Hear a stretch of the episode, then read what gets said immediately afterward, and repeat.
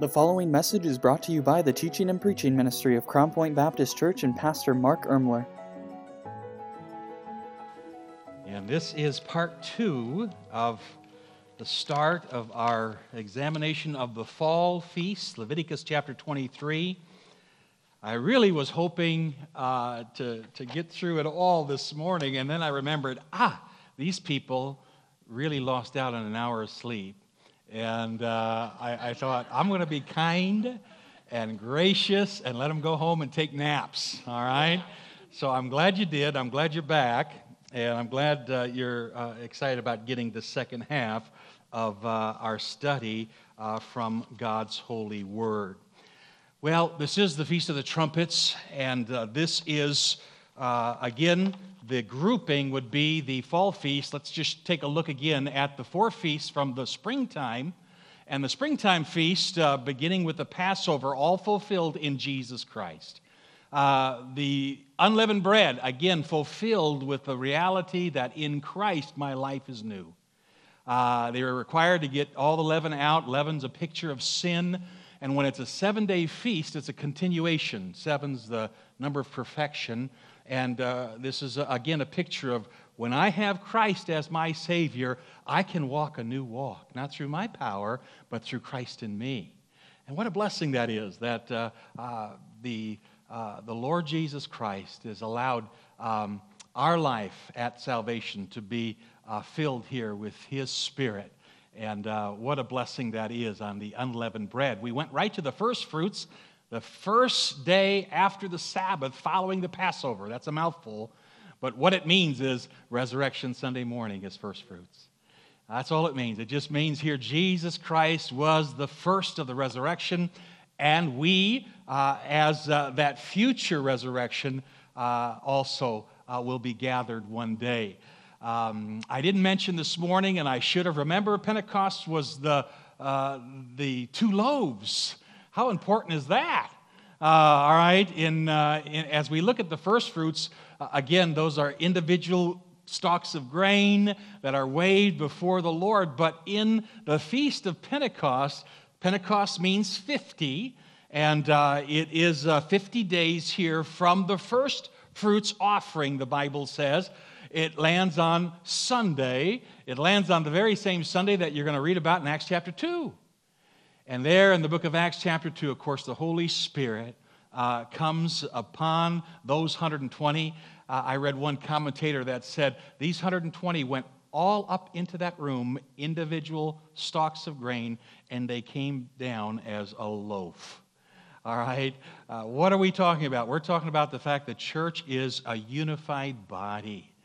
Uh, it's it's the loaf there described here in Leviticus twenty-three, of course, is a, a fine flour representing the Lord Jesus Christ. What's the other ingredient that you have in this one?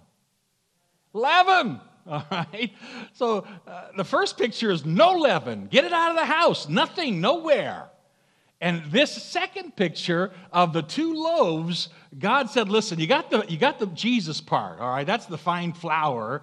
Uh, but, but the picture is there is leaven in these loaves. And these two loaves are weighed. Just like the wheat, uh, I'm sorry, the barley was weighed, so also the loaves are weighed before the Lord. I believe one representing uh, the local church and one representing, uh, again, uh, the uh, the Jewish nation. But you see here uh, the Pentecost and what God did there. So those are the spring feasts. How many times did they have to travel Jerusalem during the spring uh, season? Uh, how many times? Two. All right? One time all together. The first three feasts are all together in, in one shot. You're getting Passover, unleavened bread, and first fruits just bang, bang, bang, all right? So those are all there. Then they go back home, and fifty days later, they return again for Pentecost. So there's two comings of the three that Deuteronomy eight speak about. It says, you're required. If you're a Jewish man, you are required three times a year to come. And uh, so two of them are in the spring. Let's look at the fall feasts. Here you have the last of the three feasts. We are starting today with the Feast of the Trumpets. Uh, this was their new year, all right? This is the first month of their civil calendar, the first day of the month, uh, Rosh Hashanah, and uh, it's a celebration of the Jews, and yet at the same time, it's a tremendous introspection uh, because in the Jewish mind, they had some very particular views or, or ideas about what God was doing specifically in those ten days. Let me take you here to the life of a Jewish person, even some today, that this Feast of Trumpets starts in the evening. And there will be a ten-day period between the Feast of Trumpets and the uh, Day of Atonement. That's the tenth day of the month. A Jewish individual during that time has been taught that there are two books. There's a book of life and the book of death. Okay? Think about this for you. And God knows everybody that's going to die in that next year. This is the first day of the year. It's kind of like, you know, we kind of look back, uh, you know, for New Year's resolutions, all right? Uh, I know what I didn't do and I want what I want to improve on. Well, for the Jewish New Year, they've got a whole different dynamic going on because in front of them is the book of life and the book of death, and they don't know if they're in either the book of life or the book of death, and they are taught that during those ten days, there's things that you might be able to do to cause God's mind to be changed if you're right now in the book of death. Remember, nobody knows what year they're going to die. And so for the next ten days, there is agony of soul. And it is that concept of weighing out the good and the bad. And, and uh, you're going to have some Jewish people that are going to uh, get uh, very generous during those ten days. They're going to try to, you know, do the very best they can in, in their circles of family or community or, or on the job. Uh, they're, they're going to be looking deeply into their own life. Uh, we, we know the phrase bar mitzvah, but mitzvah basically deals with your good deeds, your good works. And uh, so this is what is taking place over those ten days. They're examining, uh, they're hoping there's enough good works so that if they happen to be in the book of death, that God would change his mind and put them in the book of life. Well, I'm so glad that Jesus Christ has come and that in Christ we have life. Uh, boy, if it's resting on me, I'm in trouble. All right? But aren't you glad it's rested on Christ, the perfect, sinless Lamb of God that we sang about. And the reality that now in uh, Christ here, we're not looking at ourselves, but we're looking at that perfect Lamb, uh, the Lord Jesus Christ. All right, so that's, uh, uh, that's the trumpets. I wrote down, I tried to put these uh, slides in an order maybe that I can uh, kind of backtrack just a little bit. All right, so now uh, let's go on here, guys, to that first point. Uh, Roman number one, if you had your notes from this morning, uh, the Feast of Trumpets, we see an ending of the harvest. Leviticus, let's look at it, chapter twenty-three. We're reviewing just the, the main concept of the first point. And when ye reap the harvest of your land. So the Feast of the Trumpets actually uh, is in between... I'm sorry, the Feast of the Trumpets in the fall and the last of the spring feast, Pentecost, in between is this verse, all right? It's, it's uh, verse twenty-one ends with the description of what Pentecost is all about. Uh, it starts up there in verse number fifteen, and ye shall count unto you from the morrow after the Sabbath, that's Sunday, from the day that ye brought the sheaf of the wave offering, seven Sabbaths shall be complete. And so the whole description down through verse twenty-one is Pentecost. And so after the Feast of Pentecost, that'll be our May, June area, they're all going home now, and for three months, they're all home. There's no feasts. The next feast is not until our September, October, and uh, the Feast of Trumpets there. So uh, as they go back in between the Feast of the Trumpets, notice verse twenty-four, speaking to the children of Israel, saying, in the seventh month, in the first day of the month shall ye have a Sabbath, a memorial, a blowing of the trumpets. So verse twenty-four starts with the trumpets. Verse twenty-one is still about Pentecost. What's in between? Well, it's three months. They're listed there. Tammuz, Ab, Elul. And these three months are what we looked at this morning, the summer harvest season. It's the wheat harvest. And what we learn from verse twenty-two and twenty-three is that God said, and when you reap the harvest of your land, thou shalt not make clean riddance of the corners of thy field. When thou reapest, neither shalt thou gather any gleanings of thy harvest. Thou shalt leave them unto the poor, to the stranger. I am the Lord your God. It's just fascinating to me that God is teaching concerning his economics to Israel, what you ought to do with the poor and with the strangers, but there's a much bigger spiritual meaning. The bigger spiritual meaning is God is harvesting, and there is a blessing in this period between Pentecost and trumpets for the stranger, and the word stranger is for Gentile. You say, what in the world? What happened at Pentecost? The church, the Holy Spirit. Very quickly into the life of the church, now you see it's not just a Jewish institution, but there's Gentiles. And then as you go a few more pages in, you realize that, boy, there's Gentiles not only being gloriously saved, but churches that are predominantly Gentiles. And, and so this time uh, of the church age now becomes this harvest season. And as we stressed this morning, this harvest season is just for the here and now. What we're waiting for is that future event. The first four spring feasts, historically, for us, they're past. Every one of them has been fulfilled. Nothing in the fall feast is yet fulfilled. The trumpets is not fulfilled. The Day of Atonement's not fulfilled. Uh, Feast of the Tabernacles, that's not fulfilled.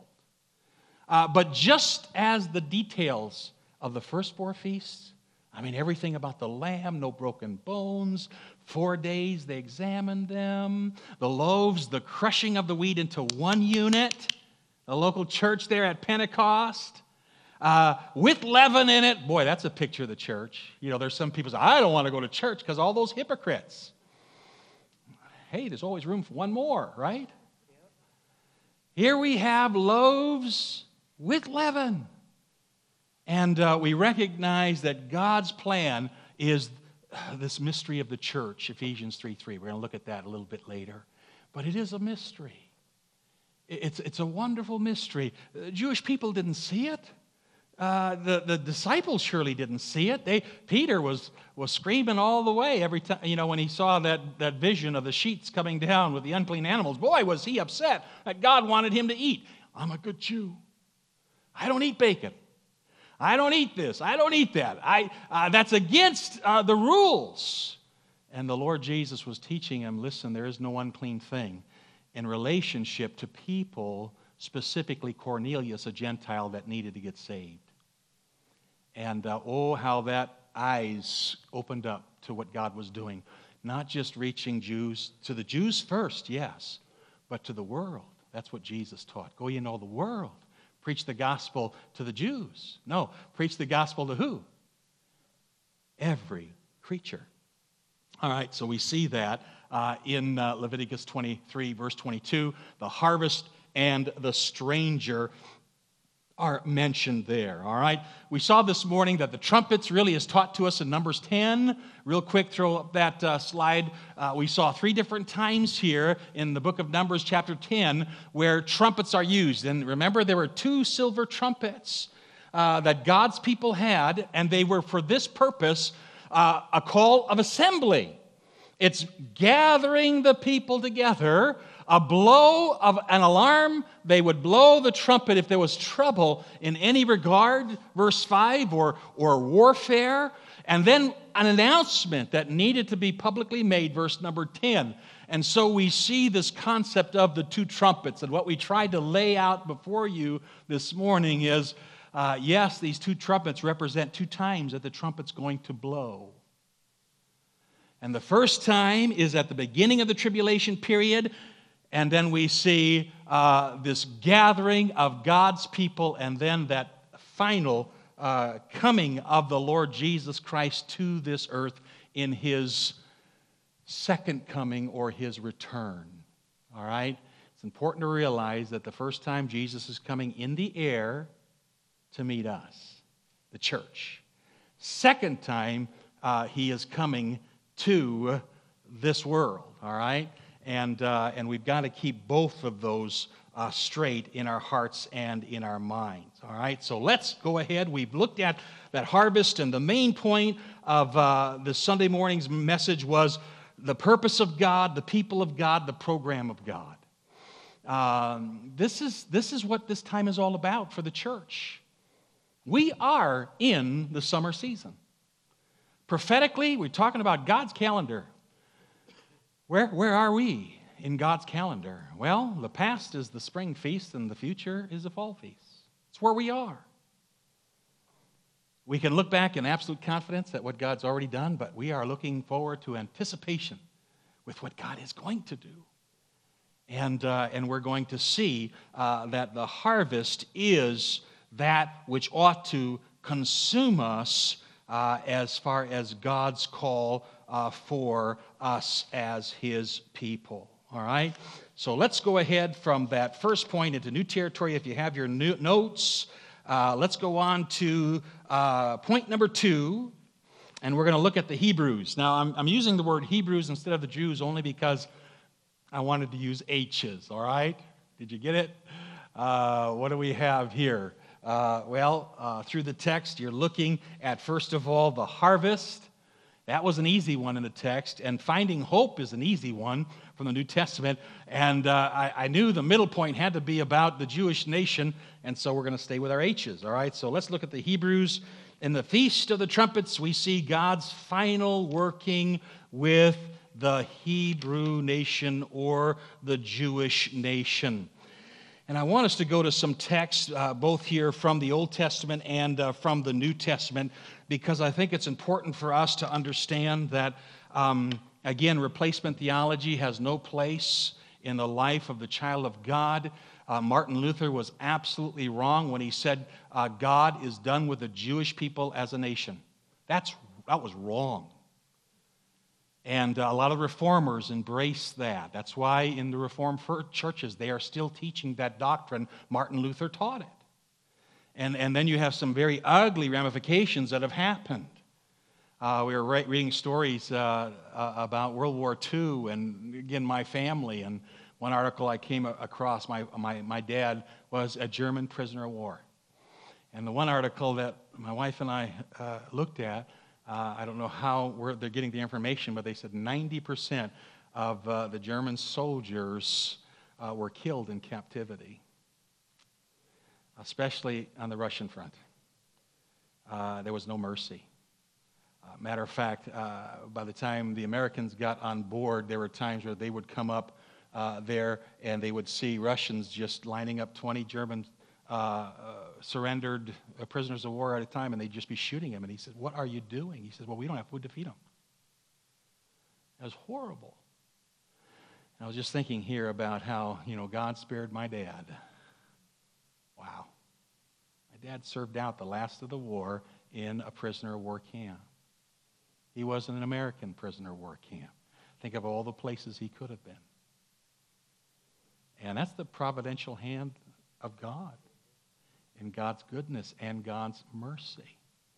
And uh, we see that that Holocaust, basically, and the deception of the people comes back to a philosophy that was prevailing throughout Germany going back to the days of Martin Luther.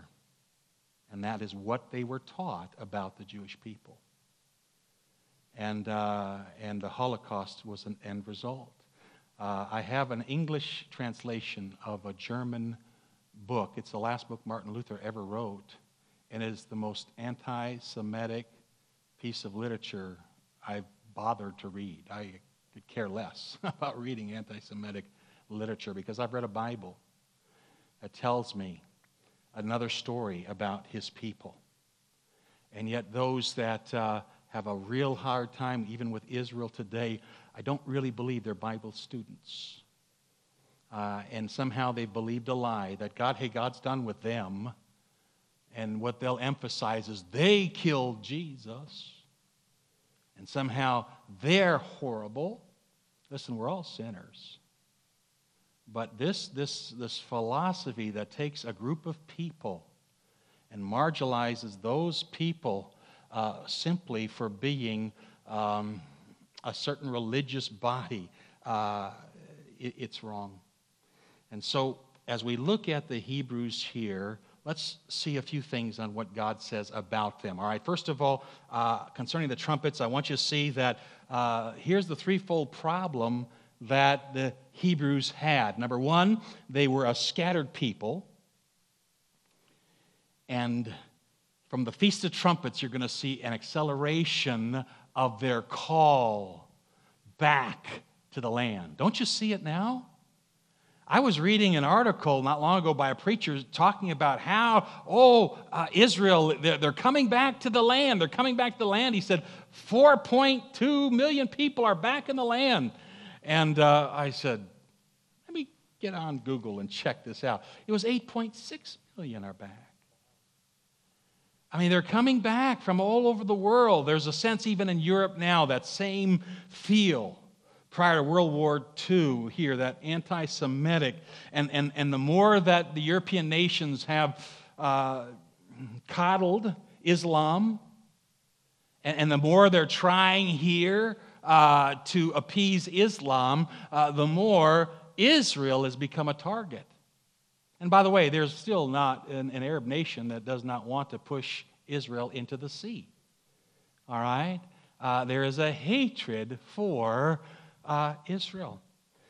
And so the scripture does tell us about this. So uh, we see that they were a scattered people, but at the trumpets, all right, at the trumpets, what's going to happen? Well, we're going to see the church is going to uh, exit this old place, and God is going to be working now over these next seven years in the life of Israel primarily, as well as executing judgments on all those nations that forgot God.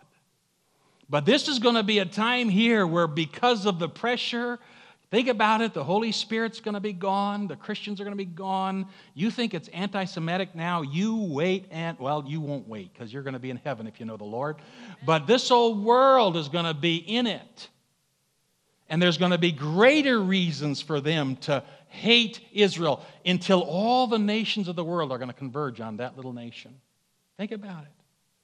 I was looking at just the Islam nations all around Israel. I was shocked to find that only twenty percent of Muslims today actually are in the Middle East. It's astounding where they all are. And I started looking in the Far East, in Indonesia, and uh, uh, some of these, India, some of these uh, uh, uh, countries that I never put together there in the tribulation period where the Uh, you know, the kings of the east, and they're going to be marching and coming down. Where, where, who's got that kind of hatred to make that kind of trip? I think I found the group. And that area is just being flooded here with those. And you can, you can go on Google and you can just find out how many millions of people uh, are, are uh, a part of uh, the, the Muslim religion there in that part of the earth. And again, the more dominant Islam come, becomes, uh, their hatred for, for uh, Israel is inspired by Satan's hatred. Revelation chapter number two, twelve, his hatred. He's the deceiver, he's the dragon, he hates, all right? So we see not only are they a scattered people, but at the trump, we're going to see a continuation of that gathering, but they are a sinful people, and uh, they're going to be cleansed. And we're going to see some verses prophetically about what God's going to do in the nation of Israel. And it's glorious here as far as them seeing uh, God uh, for who He is and seeing Jesus Christ as God. So the scattered people, the sinful people, and then thirdly, uh, we see, there you go, a suffering people. And we can't help but look through the, the annals of time and uh, see the suffering of the children of Israel. And there will come a time after this seven-year tribulation where God will tabernacle again with man. How long is it going to last? Somebody help me. Thousand-year millennial reign of Christ. Wow. Was that, a, was that, I didn't hear your wrong guess, all right? I'm focusing on the folks that got it right, all right? These Bible college graduates, all right? All right. Sorry about that, honey. Um, scattered people, sinful people, suffering people. Suffering. And, and, and their suffering has been long. And so when we look at these uh, God's working with the children of Israel, we have to see that, yes, from the harvest time, the trump is going to blow, and now God's emphasis turns to his own people. It'll be a, a, a tremendous time of suffering, won't it? It's called Jacob's trouble. You say, why will God make them go through those seven years? Because they denied Christ. He came unto his own, but his own what? Received him not. So they're going to have another opportunity. Isn't that wonderful? And they're going to have that opportunity to see him for who he is and receive him. And we're going to see in Romans eleven how God had that all worked out. It's a marvelous, marvelous passage, okay? So uh, what do we have here? Letter A. We have under the Hebrews a chosen people. Genesis twelve, one, two, and three.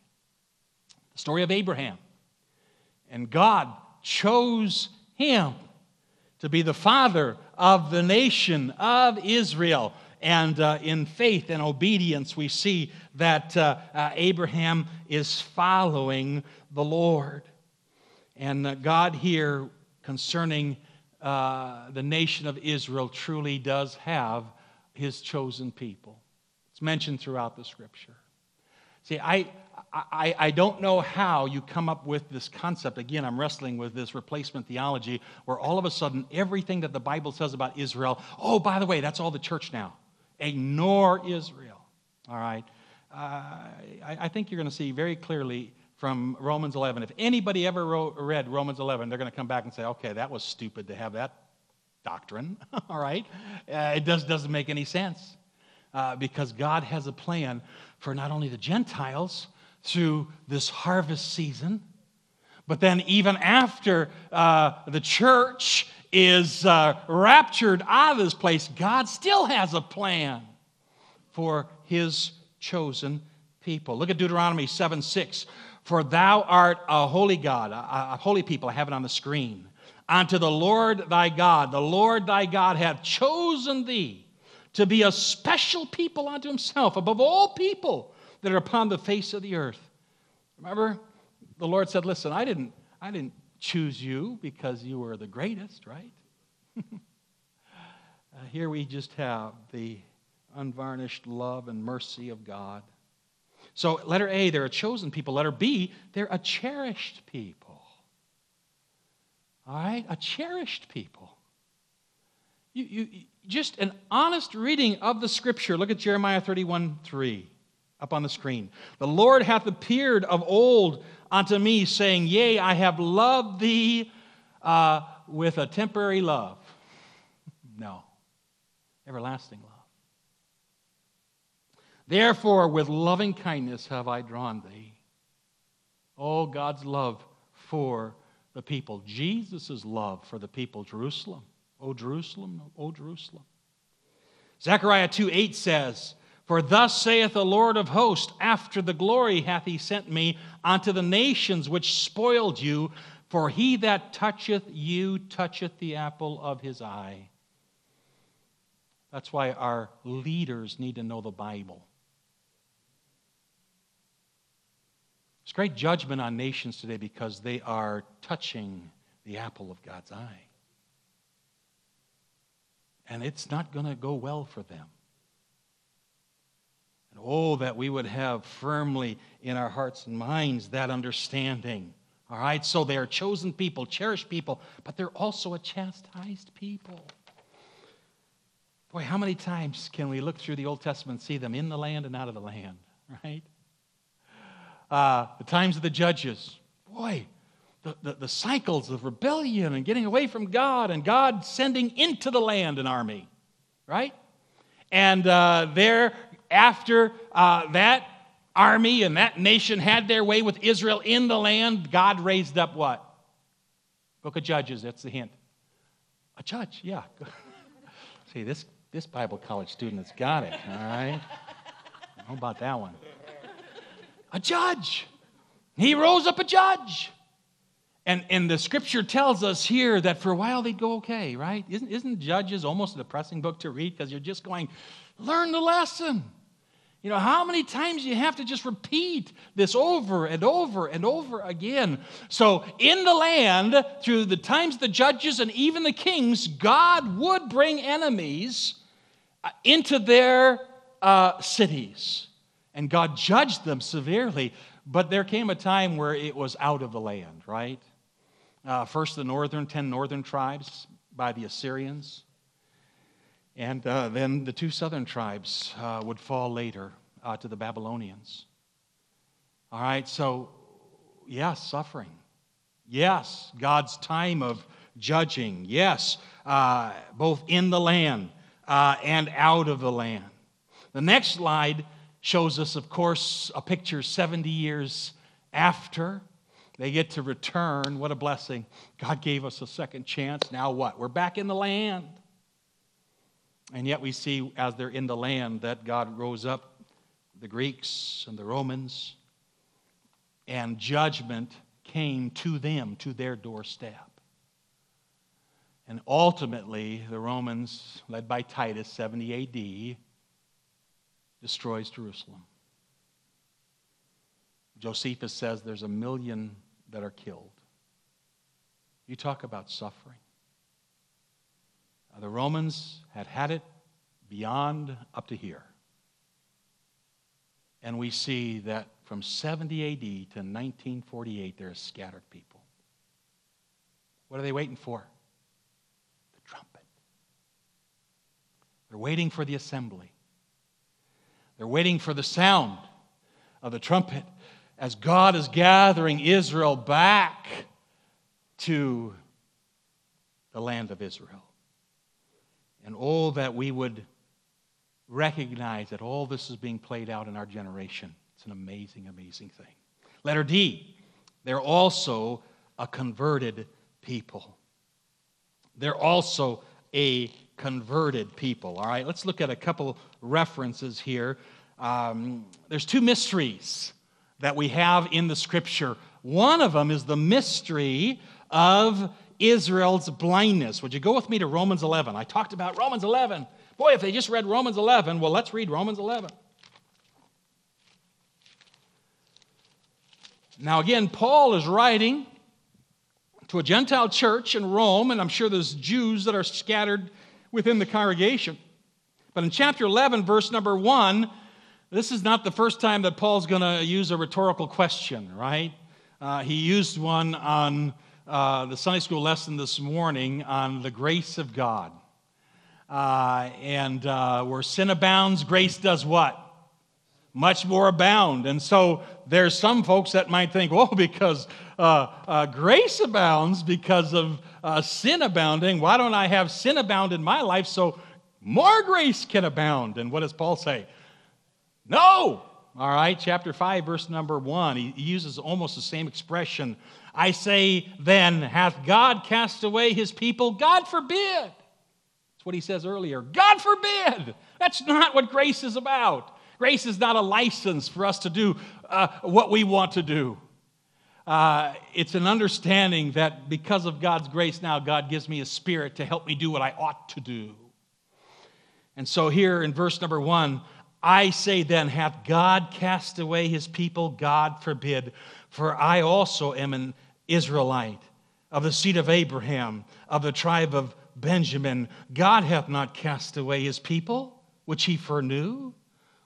Wot ye not what the scripture saith of Elias, how he maketh intercession to God against Israel? Now, through this passage, there's several verses that I'm going to highlight, lest we don't have really time. But verse five talks about this remnant. Even so then, at this present time also, there's a remnant according to the election of grace. Verse number uh, eight, according as it is written, God hath given them the spirit of slumber. Look at this. Who's he given the spirit of slumber? Israel. Eyes that they should not see, and ears that they should not hear unto this day. He's saying, listen, I've done something with the nation of Israel so that they can't really see. They're blinded.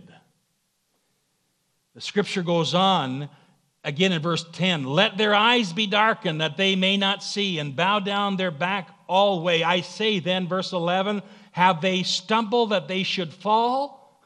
Here's his favorite phrase. God forbid! God forbid, but rather through their fall, salvation has come to who? The Gentiles. This is where we come in. All right? Uh, so uh, in, in their stumbling, we see uh, the, the Gentile uh, being reached and, and, and added there to the church for to provoke them to jealousy. Boy, try to talk to an Orthodox Jew about Jesus Christ. Wow. It's not an easy thing. Uh, you know, their, their attitude, they, I, I don't... know too many Orthodox that deny the reality that Jesus was a historical figure. But they see Jesus as a great blasphemer, pretender. Jesus says he's God. Blasphemy. That's why they wanted to stone him in his day, and that's why they still hate him today. All right? Why? Because supposedly Christianity is holding over the head that you crucified Jesus. You know, God had a plan. And God is going to allow some blindness in the eyes here of this Jewish nation. For what end? So the Gentiles can hear. By the way, the strangers of Leviticus twenty-three, the harvest of the strangers, the blessing flowing to the strangers. Where? In that harvest season. And now the scripture goes on here. Let's move forward in, in chapter number eleven. And there's a whole discourse here about the natural branch uh, in verse number twenty-one. And then the Gentile branch that's grafted in. And uh, this back and forth here. Uh, look at the end of verse twenty-four. Uh, where the scriptures, I'll read the whole verse. For if thou wert cut out of the olive tree, which is wild by nature, then wert grafted, contrary to nature, into the good olive tree, how much more shall these, which be the natural branches, be grafted into their own olive tree? All right? So God's not done with Israel. God's saying, listen, they could be saved. And, uh, and, and we see it, it began with Israel anyways. And we as Gentiles got grafted in that tree, and maybe that branch got broken, but don't you think that the, the, the authentic branch can't be uh, grafted into the authentic tree? And then it goes on, verse twenty-five. Here's the mystery. For I would not, brethren, that ye should be ignorant of this mystery, lest ye should be wise in your own conceits, that blindness in part, by the way, it's not total blindness. See that on the slide? Not only is it not total blindness, it's just in part. There are Jews that are getting saved. Brother Irv, a great example. All right? It's not absolute blindness. It's not no Jew can get saved today. I thank the Lord for Jews all over the world that are coming to Christ, just as Muslims all over the world are coming to Christ, just like, uh, you know, um, Catholics are coming to Christ. And let me add, Baptists are coming to Christ. All right? I thank God here for people, whatever uh, group they are, that uh, they recognize the reality of, of I need Jesus Christ. So this blindness to the Jewish people is in part. It happened to Israel until the fullness of the Gentiles become in. What's that saying? Hey, when Gentile harvest is over, all right, that blindness is going to be taken away. It's just in part. It's just, it's temporary. It's not permanent. I tell you, one of the greatest revivals this world will ever know is going to happen there in those seven years. one hundred forty-four thousand Jewish evangelists are going to preach. Wow. God's not done. He's not done with Israel. He's got a plan. His heart's desire is to see them come. All right, so when the fullness of the Gentiles be come in, looks at verse twenty-six, and so all, whoa, Israel shall be what? Amazing. Amazing. What a God. Here's a people that have rejected Jesus Christ. And for two thousand years now, they've been standing on the wrong side. And yet there's a trumpet day coming. a gathering, an assembly. For the church, we're going to see in a moment, we're gathered in the air. Their gathering is to Jerusalem, to Israel. And oh, when you look at the prophetic landscape, you see God right now putting all the pieces together. You listen to the United Nations and see how few nations really are left. Handfuls. one hundred sixty some nations, and you got five or seven that are going to be on Israel's side when it comes to an amendment. It's, it's, it's unbelievable, the anti-Israel sentiment in the world today. And can I tell you something? There'll come a time where it will be unanimous, because the Bible says all nations are going to come up against Israel. God's going to bring them home, isn't he? He's going to gather them. Uh, he's like in the days of old, uh, listen, through the hornets, he's going to get you to go where you maybe don't want to go. But you'd rather not be where the hornets are, and so you go. And God's going to allow that to be so severe that they're going to come running back home. It's already happening, but it will happen. So uh, verse number twenty-six, and so all Israel shall be saved, as it is written, there shall come out of Zion the deliverer, and shall turn away ungodliness from Jacob. And this is my covenant unto them, when I shall take away their sins. Boy, a covenant is a big deal with God, isn't it? So don't tell me that God's done with Israel. God made promises.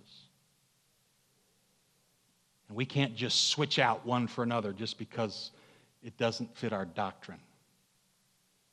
I don't like this, people, so I come up with a, another doctrine. Uh, I'm going to replace Israel with the church, and, and that's what I'm going to believe. And, and, and God's absolutely done, and, and, and it's all the church now. It's all just about the church. I'm sorry. It's not from the Bible.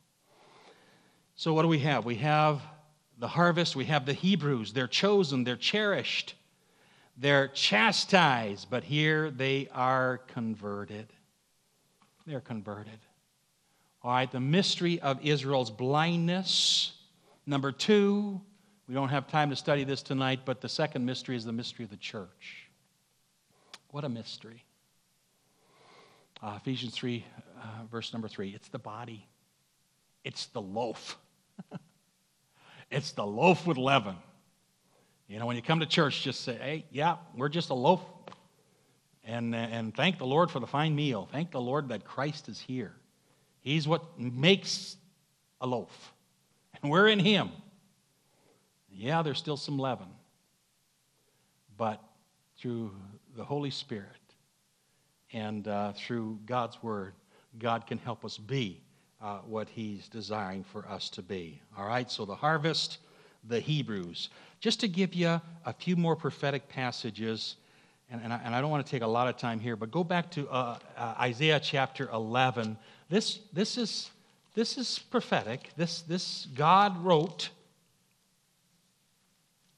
and I want to bring in the element of the trumpet here, verse number eleven and twelve. And it shall come to pass in that day that the Lord shall set his hand against this again the second time to recover the remnant of his people. Now some have said, oh, this is after the, uh, you know, the, the exile in Babylon. No, that's the first time. Yeah, God did let them go home that time. There's a second time coming. And so what we have here is we have a picture, again, God specifically says, again, the second time to recover the remnant of his people which shall be left from Assyria, from Egypt, from Pathos, from Cush, from Elam, from Sinar, from Hamath, and from the isles of what? The sea. Boy, that sounds like a worldwide gathering together, almost like from the four corners of the earth. The exile was from Babylon, right? I'm in Babylon, and now I get to go home. Not from the isles and this place and that place. And this, this is the second time that God's going to be gathering here together uh, from the four, end of verse number twelve, from the four corners of the earth, okay? That's Hebrews eleven. Let's go to Hebrews twenty-seven. Let's just see this. Ah, Hebrews, Isaiah. Sorry. Isaiah twenty-seven. Well, you just get the feel of, I just want you to have on your mind that tribulation period. Uh, he knows that his time is short. He's coming down in great what? The destroyer. Wrath. All right, that's, that's the picture we have here.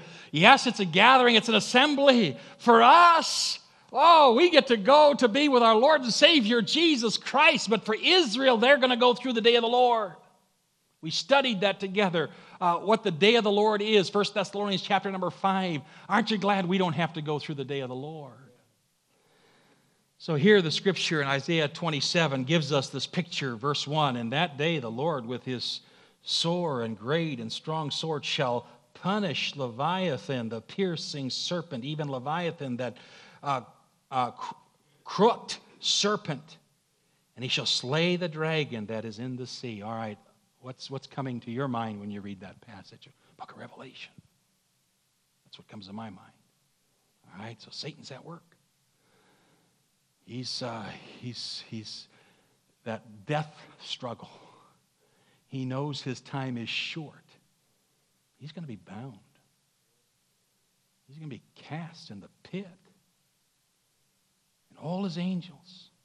And this is the last hurrah, the last seven years, and he is going to come down in great wrath. And so it's talking about that day. Look at verse six. He shall cause them that come to, of, of Jacob to take root. Israel shall blossom and bud and fill the face of the world with fruit. Verse nine, by this therefore shall the iniquity of Jacob be purged. Another reference, Jacob's trouble. This is all taking place here uh, during that time. And then verse twelve tells us what? Last half of the verse, unto the stream of Egypt, and ye shall be gathered one by one, O ye children of Israel. And it shall come to pass in that day that the great trumpet shall be blown. There it is. Glory. One of the two trumpets. First trumpet's already blown. And God's church heard it. And we're out of this place. And we're in the clouds. Meeting our Lord. Listen, while that tribulation period's going on here, we're doing business with God at the great white throne judgment. I mean, the judgment seat of Christ. Yes, First Corinthians chapter three. Uh, there we have the, the, the examination. Wood, hay, stubble, gold, silver, precious stones. What do you, what do you have? What do you have to offer? And then after that time, we go to the marriage supper of the Lamb. All right? Jesus is coming for his saints at the rapture. Seven years later, he's coming with his saints. All right? For warfare. For his saints, with his saints. Read it in the book of Revelation. I'm going up. Seven years later, I'm coming back. But this time, he's riding there on that steed, all right, as the King of Kings and the Lord of Lords. And not only is he going to crush the enemy, but he's going to set up his, his reign. This is what, this is what Israel thought that Jesus was going to do, right? He was going to reign as king on this earth. No, uh, they couldn't see the two thousand years that have to pass, and they couldn't see all of that. But this is what the Bible gives to us, and oh, the blessing now as we look at uh, God's working. All right, so let's go to that third thought. Number three, we saw the harvest. We saw God's working for the Hebrews. The trumpet is blown. All right, there's this gathering, and it's going to intensify here through that day of the Lord. And the last point tonight is in the Feast of the Trumpets, we see a blessed hope. A blessed hope. You know, when God talks about the Lord's return for the church, it's always a very positive, joyful, comforting thought. Okay? And so here we see in Scripture, number one, the verses on the screen, Titus two thirteen, looking for that blessed hope and the glorious appearing of the great God and our Savior, Jesus Christ. That's what the church is looking for. Folks, I'm not looking for the Antichrist. I'm sorry. I know there's all different positions, and I'm not going to argue or get mad at you if you have a mid-trib position or a post-trib position. I'm just a pre-trib preacher, all right? That's what I am. Uh, and, and, and I know there's good men that believe in a mid-trib, and if they're right, we'll find out real soon, right? All right, uh, and uh, and so on.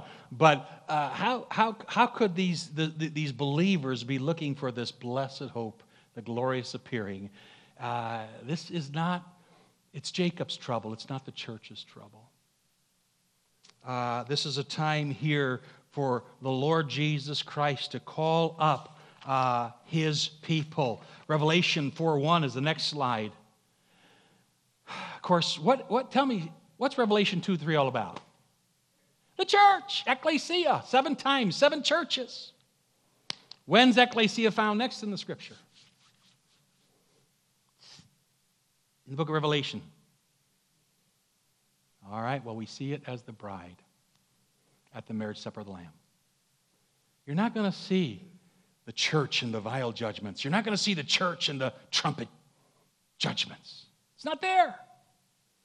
All right, what happened?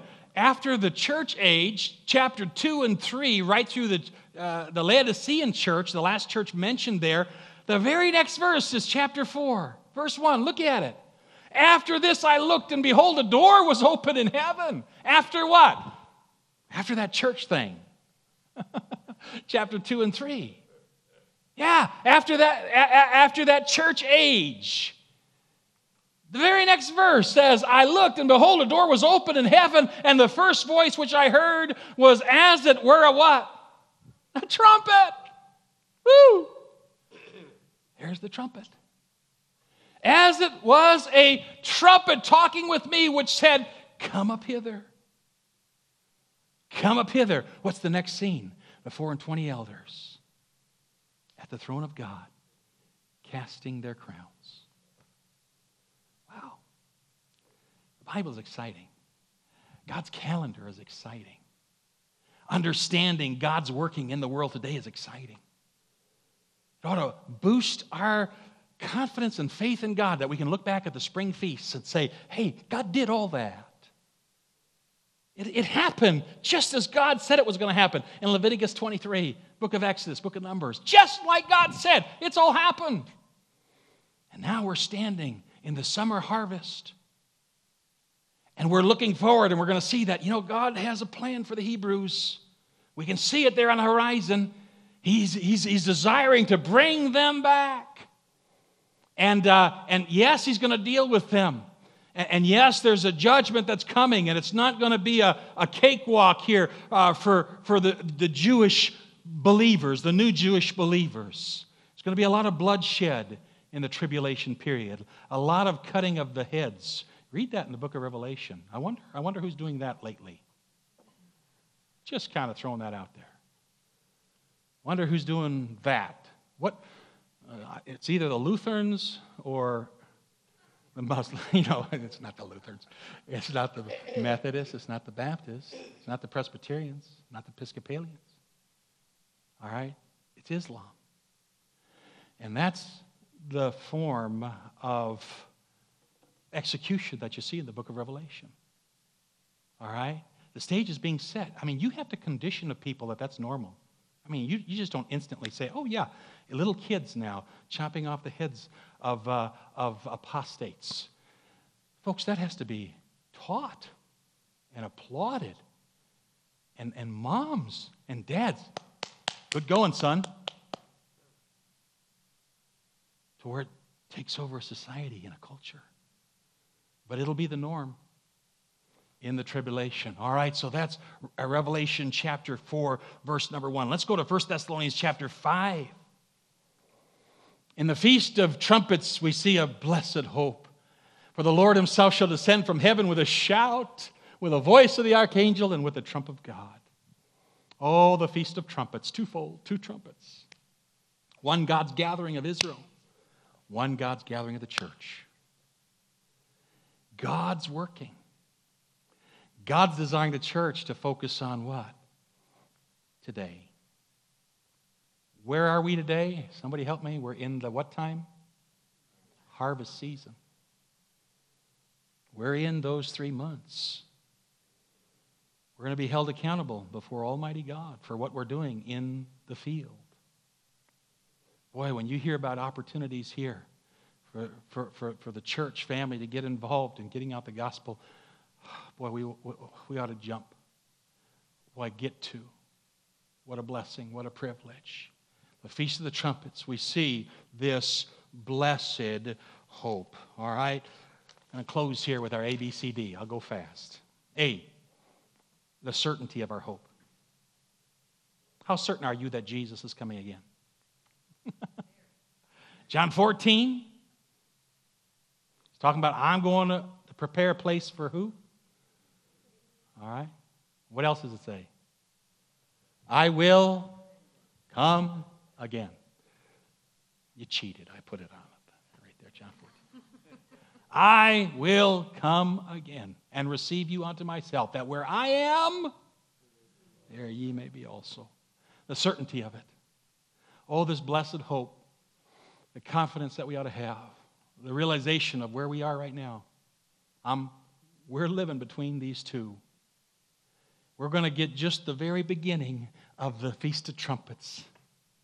And we're, we get the first of it, all right? I mean, when that trumpet blows, we go. What a blessing. But the certainty of it, letter A. But notice, notice the clarity of it. The clarity of it. Here's First Thessalonians five thirteen. God is desiring that we would not be ignorant of this one thing. All right, let's go to the passage. New Testament, First Thessalonians.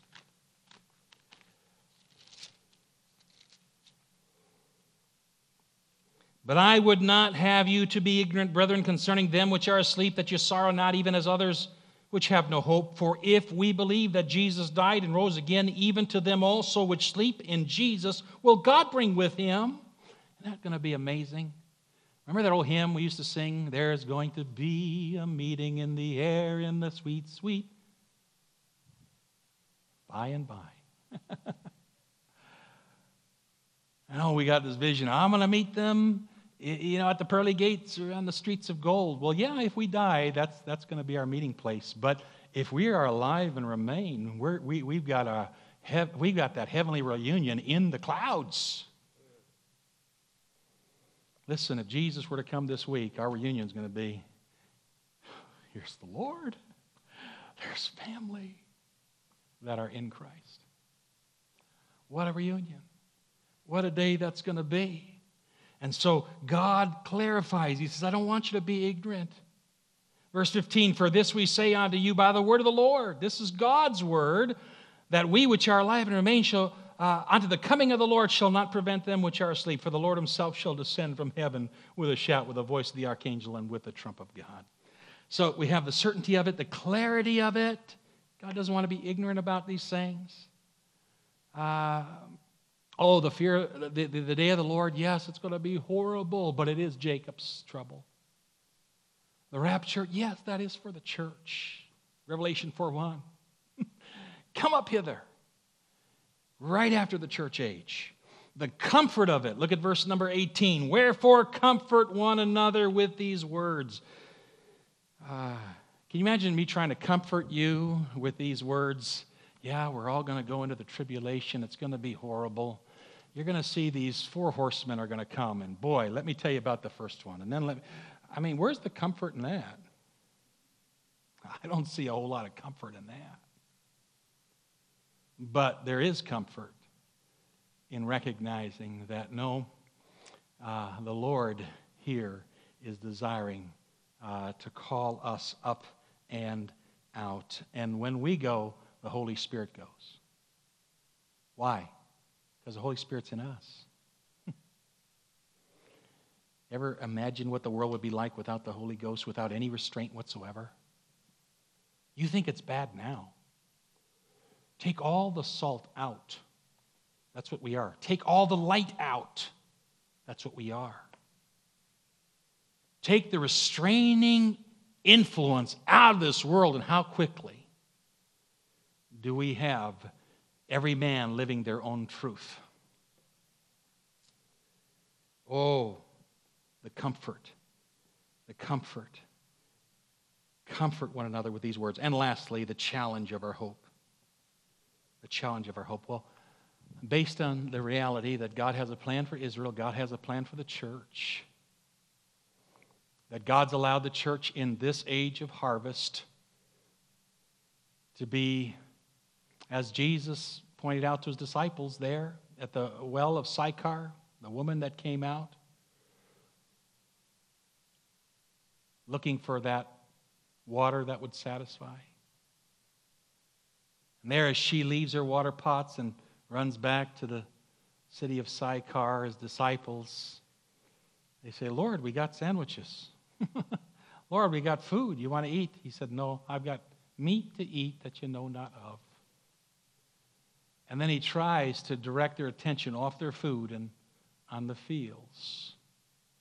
I don't know if they saw the, the heads of, of the men of the city coming out with their, you know, wrapped cloth on their head, but look up to the fields. They're white, all ready to harvest. As the, all the, the, the individuals from the city are coming out, why do they come? For the word of the woman. She told them about Jesus. And then for several days, Jesus reveals himself. What a glorious picture of this season, this harvest season, where it's our privilege to just tell others about Jesus Christ. That's the challenge. Occupy. Do God's business until he comes. Thank you for listening to this message brought to you by the teaching and preaching ministry of Crown Point Baptist Church. If this message was a help to you, please feel free to share it on social media. Thanks once again for tuning in.